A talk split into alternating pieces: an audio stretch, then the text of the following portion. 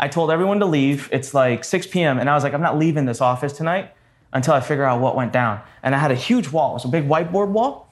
And I just I had a beautiful mind moment, man. I just started writing stuff. I just started scribbling like crazy. And I sat back and it's so cliche, right? Because like the the thing I discovered was the simplest of things. It pissed me off.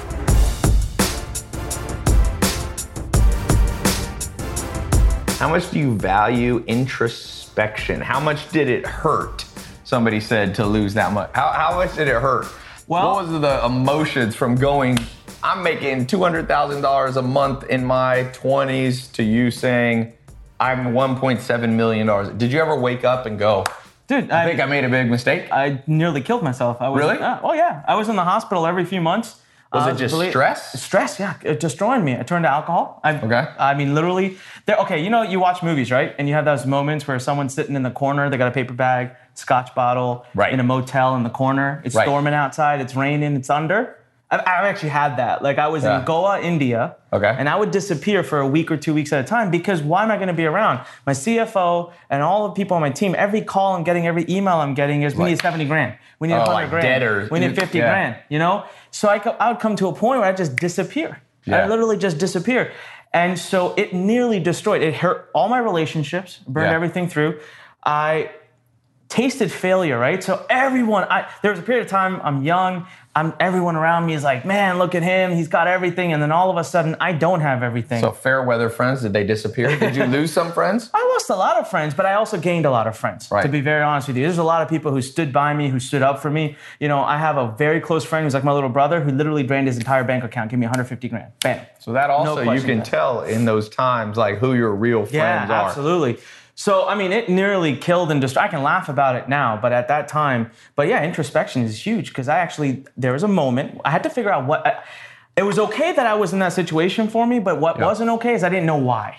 Right. I needed to know what the heck happened. Yeah. So what I did is the, this is the last day. I've literally shutting down my last office, 5,000 square foot, beautiful office. I literally picked every piece of furniture. Where were your offices? It was in, I had one in Gaithersburg, two in India. Well, Gaithersburg, Maryland, like, like He's from that- he's I'm from Maryland. Yeah, Somebody was asking, are you originally from India? I am originally from India. So you're Goa, India. You had two offices there. No, at Mumbai. I had one in oh, Mumbai, Mumbai, and yeah. one in Hyderabad. Goa is just. Like I've been to Hyderabad place. before. Yeah. Okay. So I had And one over there. yeah. Yeah. And you and speak Mumbai. Telugu? I do not. I'm actually Punjabi, so I'm from north part of Okay, India. you're from north, yeah. I don't know why. I'm all, I was all over the map, but um, so basically. You know, I have this moment. This is like an actual thing that happens. I'm, I'm, sit, I'm sitting there. We've emptied out the whole office. Everything's out of there. I'm supposed to drop the keys under the door for the landlord that night. I told everyone to leave. It's like 6 p.m. And I was like, I'm not leaving this office tonight until I figure out what went down. And I had a huge wall. It was a big whiteboard wall. And I just, I had a beautiful mind moment, man. I just started writing stuff. I just started scribbling like crazy. And I sat back and it's so cliche, right? Because like the, the thing I discovered was the simplest of things. It pissed me off. Yeah. But at the same time, it taught me the biggest lesson. I'm so glad I learned it early. Yeah. So I don't have to face that mistake one day in the future when I have a lot more on the line. But it was this. There was a certain set of, res- uh, of repetitive cycles I was running over the first six years that it took me to go from nothing to a 10 million a year company. It was a simple system. I would do it over and over again. I was relying on that relationship. So these were building. negative things. These are good things. These Oh, are these good, are good things. cycles. These, these are Because these you're are good saying, cycles. let, us write some of these out because Yeah. we're going to talk a little bit about psychology for those of Yeah. you who are entrepreneurs, but we're always also going to talk about just life. It's 2018. People are like making New Year's resolutions. One of the things, my favorite quotes I posted on Twitter from Charlie Munger was the recipe, the formula for misery is only learning from your own experience and not learning from other people's experience. You only learn from mistakes, Warren Buffett says, but they don't always have to be your own. So if you had to, let's list out, I'll Let's let do you do it. What did you find when you were examining this, you know, going from making millions to being millions in debt? What were like three biggest right. negative cycles? Let's start with the negative. the news. negative cycles? Yeah, what did you do wrong? So what I would say I did wrong was Yeah. when I started to go down, right? Obviously Yes. not during the good days. So the first thing when I went wrong is I stopped do, I, I stopped doing risk analysis. All right, look, in an entrepreneur, I heard this one thing someone said once that entrepreneurs. There's a, I was in watching an interview and he said people think entrepreneurs are risk takers, but they're actually exactly the Yeah. opposite. The average good entrepreneur takes Yeah. less risk. Exactly. Yes. They're going to do something where the calculate. So I had an idea. Here's what I thought. I thought an entrepreneur has an idea. they put everything in it, and then it just miraculously becomes. I never thought about what can happen if I put everything in it Yeah. and it doesn't go in the right way.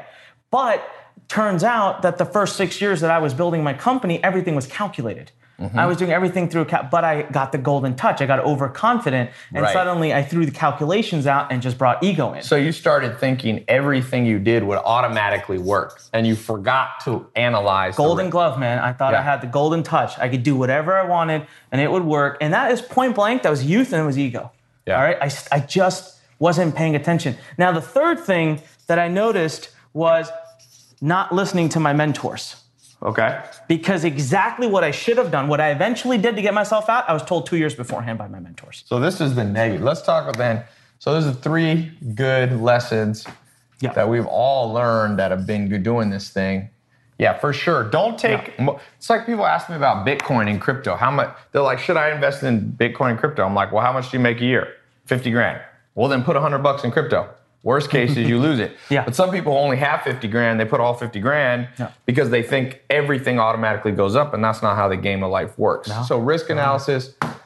The second, man, you watch UFC fights. I've been watching some of. The, I, I was uh, watching a recent fight where the guy started dancing on the other guy, like ah, and the dude knocked, knocked him out. Like like don't dance in a fight. You uh, actually, I gotta go box in a second, but my my um, Ricky Funes is here. He trains me from Tengoose. It's like a famous gym here in LA. And he told me he's won third. He's been in 38 street fights. He's from like Central America, like mean streets. And I said, "What happened in the one fight you lost?" He said, I took, you know how you see guys get mad and fight and they go to take their shirt off to be all tough? And he said, Well, I was taking my shirt off, the guy knocked me out. That's like ego. That's ego. And then Yeah. mentor. So let's, let's let's talk about what are the things you did to get back? Like people listening, let's say somebody's watching, they're like, 2017 was a bad year for them. How did you get back from making millions, losing millions, and to where you are now, which is making money again? Yep. All right. So look, everything in life about success, about behavior, about psychology, everything is repetitive. It's cyclical. There are patterns to be recognized to the good, to the bad, to the everything. So the very first thing I did is that night when I sat down and said, I'm not walking out of this room until I figure out what happened. So the first thing I did is I dissected the cycles and the seasons of the last six years where I had success. So I guess the word you could use is, I don't know, I guess an autopsy or a dissection. Well, I wasn't really dead, so we'll just say dissecting. But what I'm really looking for is I'm looking for the cycles. I'm looking for if I had the good days, I'm going to see what I was doing during that time if I was having bad days during those six years. So I was trying to see what specifically was happening. The second thing that I did is instead of me trying to tell the market, my customers, my leads, people around me, what they should be buying from me, I refocused myself on the relationship. So what I actually did is owned up to all the crap that I did. Hi, I'm Arusha Pires, host of a new podcast called Investing with IBD. Here are a few snippets from the conversations that we're having. Facebook, you know, it's coming back. I was really treating it as a counter trend kind of stock. You have these really fast moving stocks. You want to have a little bit slower moving stocks Yeah, also in your portfolio. What Bill observed after sitting through many market corrections is that the market will come down, but you need to wait a few days and see if there's going to be continued power. And that's where he came up with the follow through day concept. One of the most interesting things is, you know, utilities have actually been very, very strong over the last 52 weeks. The work that we've done on yield curve inversion suggests that after the yield curve inverts, over the next year, utility performance is actually not that good. Come join the conversation on Apple Podcasts, Stitcher, Spotify, or wherever you listen to podcasts. So you basically said, "What do you want?" versus I were went- you selling the wrong thing? Do you think? I was selling the wrong things. I was selling bad things. I was selling uh, a new thing every third day. Yeah. So I wasn't focusing on what's best for my customer. So Yeah. I turned around and I admitted it. I actually sent out multiple emails saying, This is what's gone down. I'm sorry. I'm going to fix this. I want to earn your relationship back, earn your trust back. I literally doubled my opens and click through rates in the span of about two weeks by Huh. simply acknowledging Just what I had done. Just being honest with Just people. being honest, just being Yeah. honest and open. And the third thing is I implemented. I took action. See, here's what was going on during that time. So let me let me talk about why action is important because some of this stuff sounds cliche, but it isn't. So, for example, at that very moment, I have, I mean, I had an awesome lawyer, one of the top firms, a great guy. Uh, couldn't afford to hire him anymore, so he was doing work for me for free, just as a friend. Top advice he gave me: declare bankruptcy. You need to declare bank one- one- $1.7 million in debt. What are you are where are you gonna come up with that overnight? Now, here's the thing though, right? I owed my parents, my parents mortgaged their whole home for me. Okay? I owed my really good friend who's like my little brother his entire life savings. I owed my affiliates, many of whom were my great friends. Mm-hmm. I owed vendors who I knew on a personal level, whose children I had played with. So let me ask you if I declare bankruptcy, how does that help me? Am I gonna call my Right. father, Right. who's my hero in life, and tell him, hey, you can't come after me because I declare bankruptcy, so hey, Right. I'm good? That wasn't gonna help me out. So rather than do that, I went back and I dared to do again which is mm-hmm. really difficult to do once you've been down and out. So what I did is I simplified, I repeated, and I had faith and trust, and I went out and did what I had done six So years ago. So you didn't declare bankruptcy. Not at all. No, not So once. you, so what did the lawyer think? Did he think you were crazy? He thought I was crazy. And you know what? I paid back every penny of that debt in 16 months. I was back Huh. on top. And the lawyer literally came to me and said, How the hell did you do it? And did, I he, told him. did the lawyer go? Now you can pay me back for all my free work. he sent me the bill, man. he sent me the bill. Damn He lawyers will sent me the bill. go. it wasn't free money? anymore. That's all right. He was Someone good. said, let me just take some quick notes. Someone says, James Thompson said, my family is in one point is 1.3 million in debt. We did not declare bankruptcy. We worked smarter. Yeah. 50 Cent declared bankruptcy. Somebody said that's that introspection is definitely a good idea. What about did you have any Var, Ivan Vargas said what about residual income? Did you have any from your past business? I did, I did, right? So just because I was in debt and just because I was losing money doesn't mean I wasn't making anything. Right. Right. So when I cut my costs back from, I went from a team of 96 to six. What was all, what were they all doing? God, man, I don't know. Marketing, this. Here, here's how it worked, okay? So you come to me in the morning, you would- you know, let's say you're one of my team members, you come to me and you're like, Anik, we got a problem. My solution was go find someone, hire them. Right. Solve. I don't know. We had a team of 46 developers in India. you were throwing too much money at Oh things. my God, I didn't because I never built a technology before. Yeah. So how about this? How about this? Here's a divine idea that I've now learned and my lessons learned in life. If I'm going to do something I've never done before as an entrepreneur, that's all right. That's good as long as you calculate it. But if I've never built a tech company before, don't you think it'd be worth some time to me Right. find someone who has and have Right. them mentor me? Yeah. Have them show me. The, I never did. I just started throwing a bunch of people at it. Yeah. So I was burning capital. And so imagine this 96 to 6, we went. Wow. And I really didn't really feel the difference. Yeah. It's mean, we were easy still to getting- get too much cost. Yeah, man. we were just still getting everything done. I mean, we cut an entire division out that was bleeding, but so I had residual income. Yeah. I still had my brand. I still had trust. I had a huge email list. That was my biggest residual income.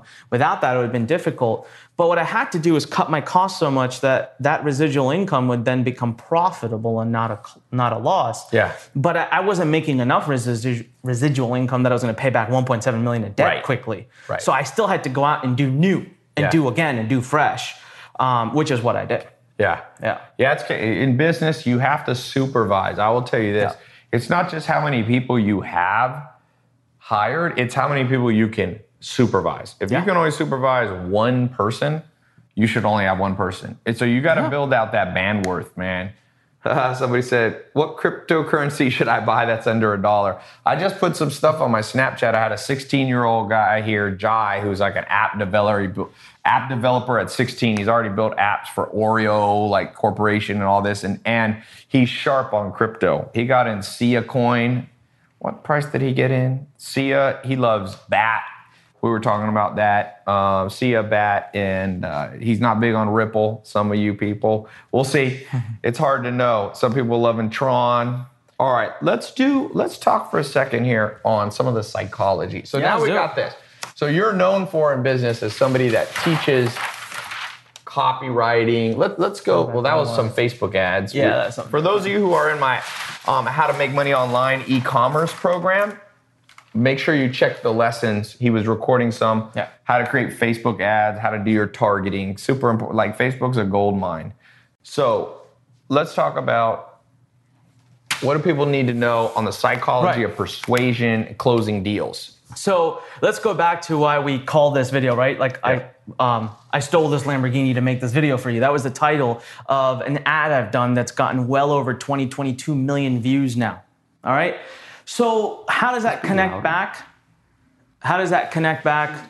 Oh, She's listening. No, keep talking. all I right. was just saying, I was gonna say we this got technical errors. All right. So how does that connect back to closing a sale, getting a sale, and psychology of closing? So I got a five-step formula. Listen, I don't care if you're selling a little trinket like a pen on a on an e-com store, if you're selling consulting like your social media agency, or if you're selling that doesn't really matter, a course on the internet, or even if you're on the phone pitching someone, or if you're selling life insurance, this five step formula has worked all the way through. So we'll reverse engineer, even in ads, by the way, not just in like copywriting for, um, you know, like a webinar or a sales pitch page, even as, as simple as an ad.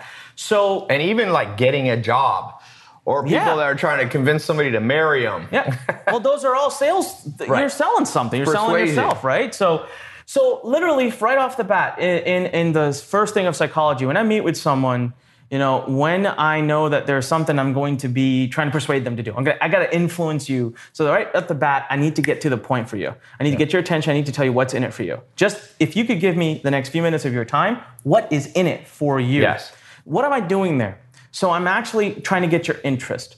Now there's a couple of ways I can do it. So in an ad, if I don't I don't want to go right off the bat. Sometimes ads that are like, I'm going to teach you how to do this, this, this. Right. That's boring because it's done, it's seen, which is why I put the Lambo in it. Right. So in this little video that I made that's been seen millions of times, many of you have probably seen it, it's literally a little skit. My friend's sitting there, it's completely obviously made up. He's sitting there and you see him kind of typing away. He says something, and I quickly grab his key and I just slide away. And the next shot, you have a beautiful white Lamborghini.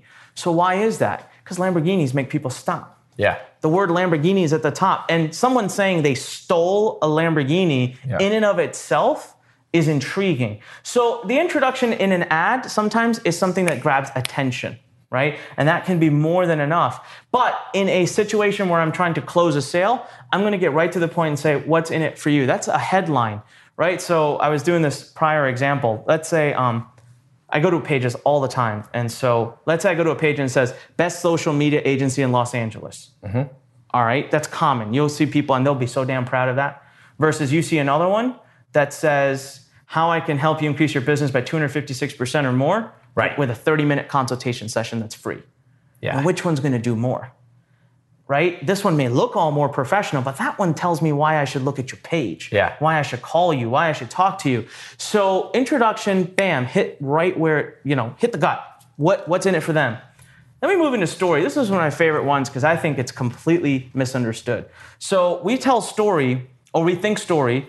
Someone says, okay, so when I'm sitting with a client or when I'm sitting with someone, I want to close a sale. I'm going to be, hey, you know what? I was featured on uh, Inc. 500. I'm a Business Week guy. I'm, I've won this award. I've spoken in front of this many people. And the whole time I'm telling you that, your mind subconsciously in a psychology is going, good for you. Right. Who cares? I'm not. Right. So how is your solution going to help me? I'm not special like you. Yeah. Whereas I turn around and I'm like, you know what, Ty? I don't know if you like writing or not. I don't know if you like selling or not. But 15 years ago, I couldn't even stand up in front of two people and say my name, which is, by the way, a true story. I was shy. I was introvert. Hated anything about selling or copywriting. First grade, first subject I almost actually failed was writing. And so I'm going to tell you about how the very thing I'm going to teach you, I was the worst at it. And I'm going to tell you about how I came to discover Right. right? So I call this the Batman versus Robin. Most people think that in a sales situation, they need to be Batman. They need to position themselves as Batman. And what I say is, uh uh position yourself as Robin. Position what you're selling as Batman. Why? Because if I come to you and I tell you, hey man, you should, you should fight crime at night. And you're like, why? Well, because Batman does. You're going to come around and say, I'm not a freaking Batman. Yeah. You know, I didn't get bit by a bat, get special powers. so it's not a- relatable not enough. relatable. I mean, you're not connecting. Yeah. But if I tell you to be the guy that drives Batman to the next crime scene Right. and help him out, you're like, Feels I could realistic. do that, right? So make your so your story is about it's it's to visualize it. It's how you, Robin, found Batman. The system, the thing, the product, what you're selling at the end of the day. So you put yourself at their level, not above or below, right at their level. Connect with them because if what you found did this for you, it can surely do it for them as well. So that's the story. That's just a story. A lot of people use it to build credibility, but it's not. It's actually all about connection. The average goldfish has more attention. Yeah. Somebody Nine said, "Who is eight. this guy with Ty?" This is Anik or Onik. Anik. depending how you read it. A N I K, Singal. And um, so he's from Maryland. And I've been an affiliate partner with him for, I don't know, probably a year or something. No, more man. Two, Two years? Plus years, yeah. Yeah. And so he's a master copywriter, internet, does internet marketing, teaches people how to sell things online. And um, yeah, he's got some good stuff. So he, he was in town and I was like, hey, come by, do a little show episode with me.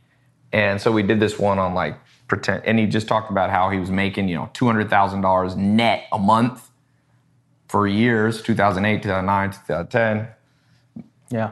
crashed, burned, went 1.7 million in debt, and recovered. By the way, I'm gonna put up a link later. Uh, let me just put it here. It's just go to my website and then just put Onic at tylopez.com slash Onic, A N I K. I'll have more stuff, more stuff about him, what we're doing together, some of his programs if you want. tylopez.com slash Onic. Not trying to sell anybody on anything, but if you just want to check out more stuff, check it out there. Okay, back to this. All right, let's get back. tylopez.com slash Onic. Good. And we're right here. So let's talk. Go back. Oh, man. There you go. Got too much content? Okay, so what do you do for content? All right. So content. this three. This is where you do credibility. Okay. All right. Most people think I hear this all the time, and you know what? It was true. So used, people used to say, if you want to sell someone, just sell them. Mm-hmm. Stop with the content. It takes up time. Do you know what? Let's. You were just talking about. Someone stole my thunder, by the way. Okay. They talked about the goldfish, the attention span. Yes. So one of the things I teach is that direct marketing is going away. Okay. The day of direct marketing is gone. We are in an age that I call now interactive marketing. The reason is because of all of this. Look at how many gadgets we have around us right now at this given moment. How many dings and bings and things are going on around us in our lives. People no longer are relating to people want to engage and interact. People want more from you. It's different. The sales process is different. the way we think. 10 years ago, it's like you make an email campaign, they read your email, they click, they buy. Let- You're saying now it's like we got live stream, they're commenting, they're asking Yeah. questions, they're Well, chatting with you. Let's go back even uh, longer. Let's go 20 years ago. Uh, direct mail. You got a piece of mail in the. You went, walk to your mailbox. You get a piece of mail. You come out. It multiple multiple page sales letter. You're reading. You're reading. You're reading at the end, and you're excited. And it sounds like oh, let's say cryptocurrency was 20 years ago, and you're like, wow, this sounds amazing. I want this. I want this. You know, I want this new financial uh, newsletter. At the end, it's like, hey, if you want this, call us at this number and get it. And you're like, all right. Yeah. What else are you going to do? Right. You're not going to run to Google. You're not going to run to Facebook. You're not going to ping message and check Snapchat and Instagram and Facebook. So you're just going to buy that thing. Yeah. Today, you're going to say, all right, we're going to go to Google. You're going to type in this, and bam, the noise begins. Yeah. Everyone's coming at you. Well, I always ask this question: If you're at a restaurant and you have, you have two people in, uh, next to you, you have a stranger and you have a friend, and you have hundred dollars, and someone said you can give it to your friend or you can give it to the stranger. Who are you more likely to give the hundred dollars to? Probably your friend. So the same situation here. Why is that friend your friend? They're your friend because you've shared experiences with them. They've told you about their life. You know about them. You know who they are. You're connected to them. You understand them. So it's almost a fan base that you're Yes. building. So with content, you're delivering value, building reciprocity, showing someone you know your stuff. Yeah. So when it's time for them to put money out, it's risk free for them. They're like, you know what, man, Ty knows social media. I know he knows social media because he spent the last month teaching it to me. So if I want to learn social media, I'm going to go to Ty. I'm not going to look around. I don't need to look around, Yeah. right? So in content, there's two things I love to do, two concepts I always teach. Actually, there's more than two, but we'll get through a couple of them. First and foremost, content can quickly get very overwhelming. So content can turn evil too in a sales pitch. It can literally derail people unless you keep it like this, linear and mm-hmm. very very easy to understand. So when i was doing this video i drew this this was a diagram. I, I literally say either keep your content linear like as a list or draw a diagram.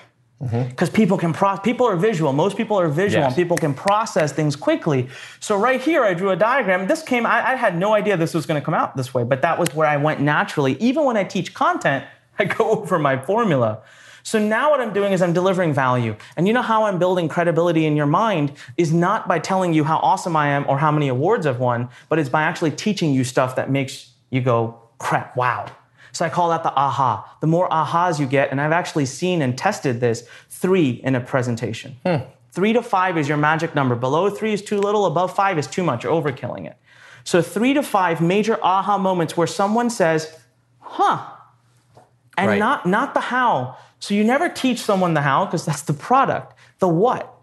There has to be something you say that makes them go, "Ah, "He's right." Right. So the fact that I said linear and diagram may have made you go, hmm. Yeah. "That's that's pretty unique." So I like, it's kind I of like that. It's I always think aha moments are like the merging of two things. One is, I would say, put it this way: a simple but profound message. yeah. So you can have a complicated message that's profound, but the average person is busy. They're on social media. They don't have time to process. Yeah. Even when you think about Albert Einstein, who talked about some of the most profound thoughts in human history, which are, you know, theory of relativity. He just e- EMC squared. The average person doesn't understand EMC squared, you know, energy, mass, the constant squared. But he once described it this way. He said, time is relative, just like if you're on a date with a pretty girl, Yeah. one hour goes by in one minute. Yeah. But if you're out and around people you don't like, Yeah. one minute seems like One hour. Yeah. yeah, it's the opposite. So he goes, time is relative. And so he, that's like an aha moment. People are like, oh, I, I understand it. So he could have said in the theory of relativity, like, okay, you know, And then start getting gravity, into- yeah. a heavy mass bends gravity and all. But people would be like, it's profound. Yeah. It's com- but it's too complex. So that aha moment in your content, I found needs to be profound but simple enough Yeah. that busy people can could get, get, it can real get quick. Yep, absolutely. So content's where I'm going to build my. I'm going to literally build my credibility. I am actually going to deliver something of value to you, so that you have no desire to look up my competitors Right. because our relationship has already gone beyond that. And that's really it. And I actually spend. So if I'm doing a webinar, right? Mm-hmm. Webinars are popular. If I'm doing a webinar, 40 to 50 percent of my webinars right here. Content. Yep. I'm, And then I so you'll use this transit. Then what do you do here? You take the transition. Well, so here's here's the thing, right? So there's a little there's a little problem that can happen. So if you've done one, two, and three really well, people like you. yeah. You're you're a likable guy, and so you're kind of like their buddy, and you're their friend. So I always give this example of like you call your friend, and you're like, hey, meet me at the bar in half an hour. Let's have a drink. And he's like, yeah, sure, I'll meet you at the bar. He shows up at the bar, and you're like, hey man, I'm so glad you're here. Listen, I wanted to tell you about this pen. I want to, you know, it's only Right. hundred bucks. So you're selling them right away. and your friend's like, what the, what the heck? I mean, it's such an uncomfortable concept, right? So when you build a relationship with someone, you go too far, it's hard to ask for money for it. Yeah. So the transition is what helps smoothen that process. And it's very simple. A transition, don't make it long. And by the way, if you're uncomfortable selling, if you're uncomfortable asking for money, because I have met some great, smooth, suave talkers who like to think they're salespeople, Yeah. but man, they cannot ask for the sale. They're scared of it. If you're one, it's okay. Make it quick. Make the transition. Like, rip the band-aid. Don't this. If you struggle here too long, you can ruin everything. So the transition is a why. Why mm-hmm. are you asking me for money?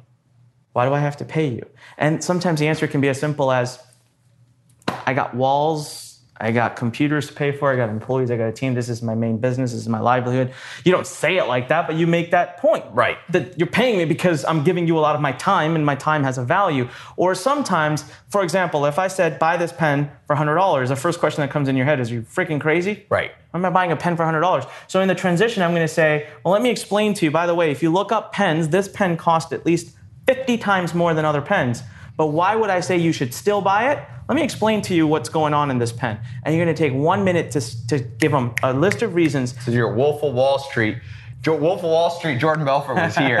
and I was like, sell me this pen, you know, like in the movie. He has an interesting answer to that. But yours is basically this is in psychology, this is called reason respecting bias. Yeah. People need to have a reason. You can't Yeah. just say, ah. Because sometimes I sell stuff and people are like, Ty, why is your program not free? And I'm like, I don't know. Why is Subway cost five bucks? People will people will gladly pay like ten dollars for junk food at McDonald's. Yeah. But you're like, hey, you want me to show you what I spent a million dollars learning how to build an online business? People are like, no, that should be free. I'm like, fuck you. Yeah. What- That's sometimes my what- transition. What what baffles me is uh, we'll get requests all the time, right? People are, are asking for a discount or whatever. Yeah.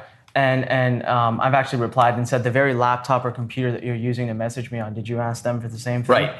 Right, You you're know, asking for because that 90% off. choice doesn't exist. So, so in the transition, we make it so that we can annihilate that type of thinking right off the bat, and then in the pitch, we move to the pitch, move quick. We move to the, the transition is always going to be the shortest part. The introduction is usually the shortest, and the transition is even shorter. The pitch, I have a very di, you know specific formula and, and all of that. But at, at the end of the day, I like to say, what is the purpose? Because we're just talking psychology right now. The purpose of a pitch is to ask for the sale, but it's to build value. Here is when a transaction happens. A transaction happens when someone thinks they're taking advantage of you. That's the truth. Okay, so if I'm going to give you this pen and I told you this pen is now currently available for the next 10 days for a penny. Someone says, "What? A penny? Oh my god, that pen costs $1.50 at Staples, a dollar, you know, 80 at Office Depot. I'm buying." So you're taking advantage of me. You're getting a deal, right? So what I'm going to do in a pitch is I'm going to make a irresistible offer where I build so much value that the amount of money I'm asking for looks absolutely minuscule in comparison to what you're getting. And that's the purpose of a pitch. The purpose of a pitch is to simply build value, right? Which is why that old saying was invented of, but wait, there's more. Right. Right? Or why we do bonus stacking as marketers, because we're building up the value to such a point that it's absolutely irresistible. I'll tell you a funny story about I was buying a house. So I bought this house. We negotiated on it for a year. Okay. Damn. Yeah, You're a, a tough time. negotiator. Yeah, I- I, I would was- not want to be your realtor. I'm I like, I'm going to get out. commission I stuck on it it's out. going to buy my buy this house. No, I stuck it I'd like to negotiate for one year. So we, we did for a while. So you can imagine how committed I am to the house. And we finally got the deal. You know, I signed the check for the deposit, gave it to him, walked out, and I had this feeling in my stomach where I was like, fudge. yeah. That that's a huge check and that's a big commitment. There's more more of those checks have to be written in the near future. Did I just make the wrong move? And now it's too late, signed and out. I, I'm in. So I still knew I had three days I can back out. So for three, three days, I'm like tormenting myself, tormenting myself. Anyways, we stayed in the deal. One month goes by, two months go by, three months go by, and and they don't build they don't build the uh, that's fine. Uh, I don't need it right now. So they don't build the house, right? It's not starting. I'm like, wonder what's going on. Why aren't they building the house? Fourth month, I get this letter from the um, I get this email from the builder with a nice attachment, and it says, "Hey, uh, we were hoping you'd just sign this. We decided not to build your house. We'd be happy to give you your um, deposit back. Just sign the addendum, please, and thank you." I'm like, wait a minute, what? And the whole time, my lawyer and my realtor were negotiating the deal. It's like, you know, my lawyer's involved. So I, I call my realtor. I'm like, can they do this? He's like, no, it's a contract signed and done. I was like, I wonder, what are they trying to do? What are they trying to pull? He's like, I'll find out. So my lawyer and him go in and find out. The realtor, I mean, the uh, the guy who's selling the house, he was, he was a very honest man. Literally said, I can't, I, you know, my finance partner won't finance the house because we're actually losing money on it. We over negotiated, we over dealt the deal. And it's not a good deal. And he's getting the best lot, the best house, additional options, everything at a cost. We could we could sell it for a lot more. So my realtor calls me and tells me that and says, Hey, remember you were telling me you may want out the deal? Well, you can get out the deal now. This is the reason they said it. And I was like, Are you freaking crazy, man? Close that deal right now. I want that house. You make it happen. I'll take them to court. I'll do this. So suddenly, bam, change because I knew I'm getting a deal. Yeah. I'm confirmed. So that you create that environment so in people need to feel like the value is 10 times Yeah. what they're paying. check out a store that says going out of business. It's absolutely, it's actually a very shitty concept. Think about it. Someone Yeah. is like, hey man, I'm losing everything. I'm going out of business. And they got a line outside their store. Those people showed up just two weeks ago. They wouldn't have to go out of business. Yeah.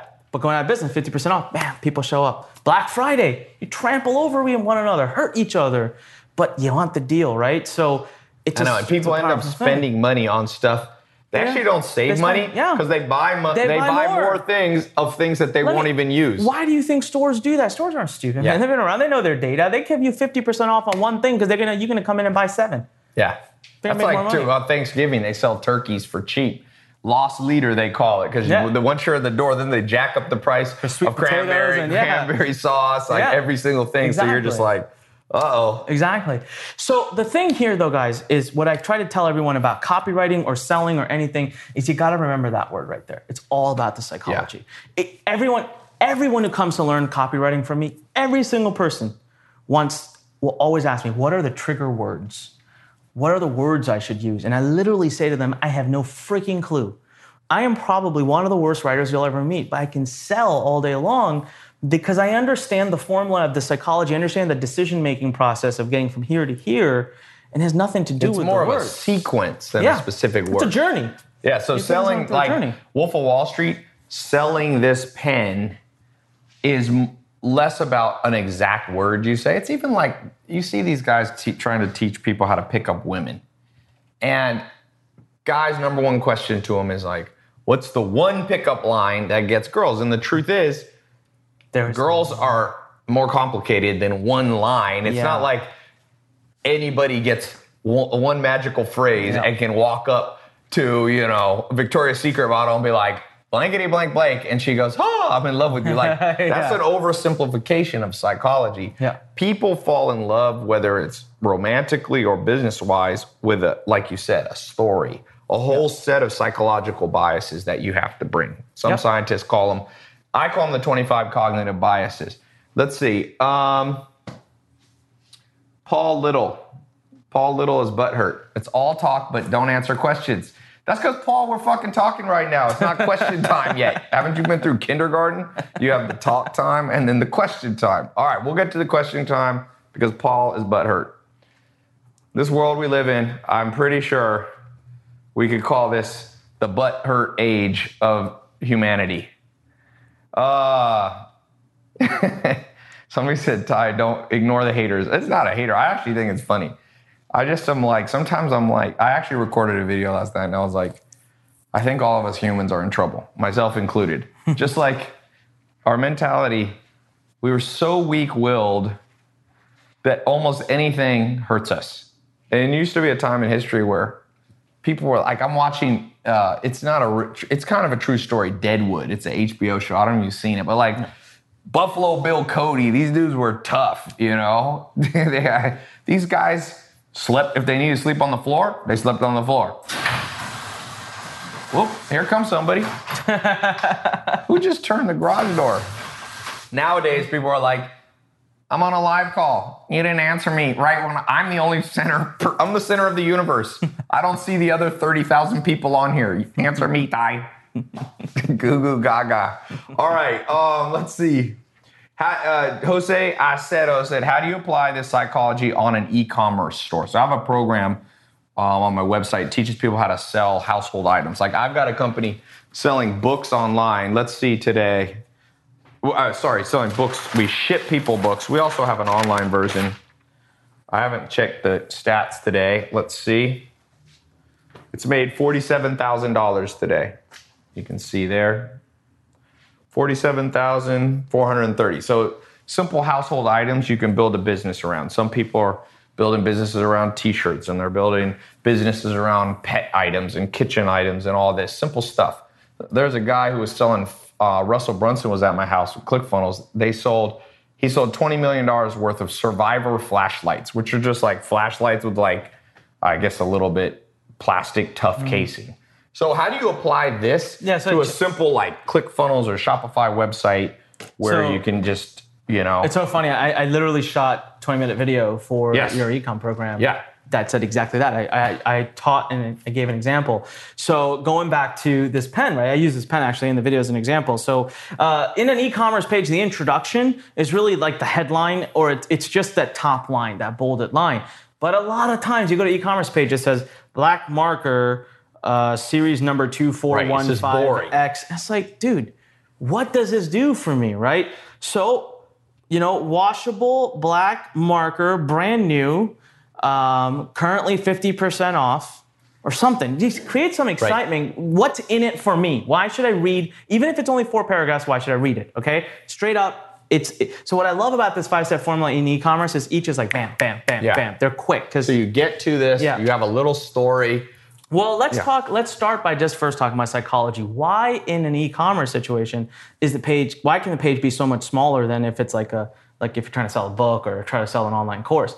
Because when we land on e-commerce pages, we know we're going to be asked to buy something. Yes. We're prepared. So you don't have to do the transition. You don't have to do it. When you go to Amazon, you're not like, Jeff Bezos, how dare you? You Yeah. see Jeff Bezos now is worth $107 billion. I Yeah. posted a cool Instagram post actually today. So so that's that's the thing. You go on and you are absolutely already mentally prepared. So now all I need to do is just convince you to buy this product, my product, not Right. buy a product to begin with. Buy this one. So introduction is quick. Now story, this part can be done very quickly in an ecom, and that's only applicable if I have a cool story related to this. Is this an invention? Is this my product? Is this unique to me? How did I discover it? Or it doesn't have to be mine. What is the story? Maybe this marker, um, you know, has something unique about it, some unique technology. Yeah, maybe for that- example, in that marker, for me, I can give you a perfect example. I used to buy these, not this brand. I used to buy another brand, and every time if you leave the cap off for 10 minutes, It would dry. I would come back, go to write, and I was like, the pen was dead. I'd have to throw it away. So this pen is a better, this is true. I'm not even actually trying to sell this pen. I spent so much damn money on markers. I was like, find me one that doesn't dry out. So I found this one. So it's a little more expensive, but I saved tons So- of money.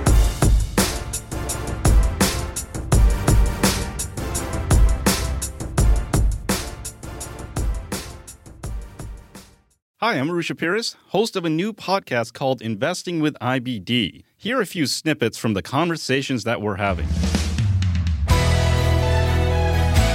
Ah, Facebook, you know, it's coming back. I was really treating it as a counter trend kind of stock. You have these really fast moving stocks. You want to have a little bit slower moving stocks Yeah, also in your portfolio. What Bill observed after sitting through many market corrections is that the market will come down, but you need to wait a few days and see if there's going to be continued power. And that's where he came up with the follow through day concept. One of the most interesting things is, you know, utilities have actually been very, very strong over the last 52 weeks. The work that we've done on yield curve inversion suggests that after the yield curve inverts, over the next year, utility performance is actually not that good. Come join the conversation on Apple Podcasts, Stitcher, Spotify, or wherever you listen to podcasts.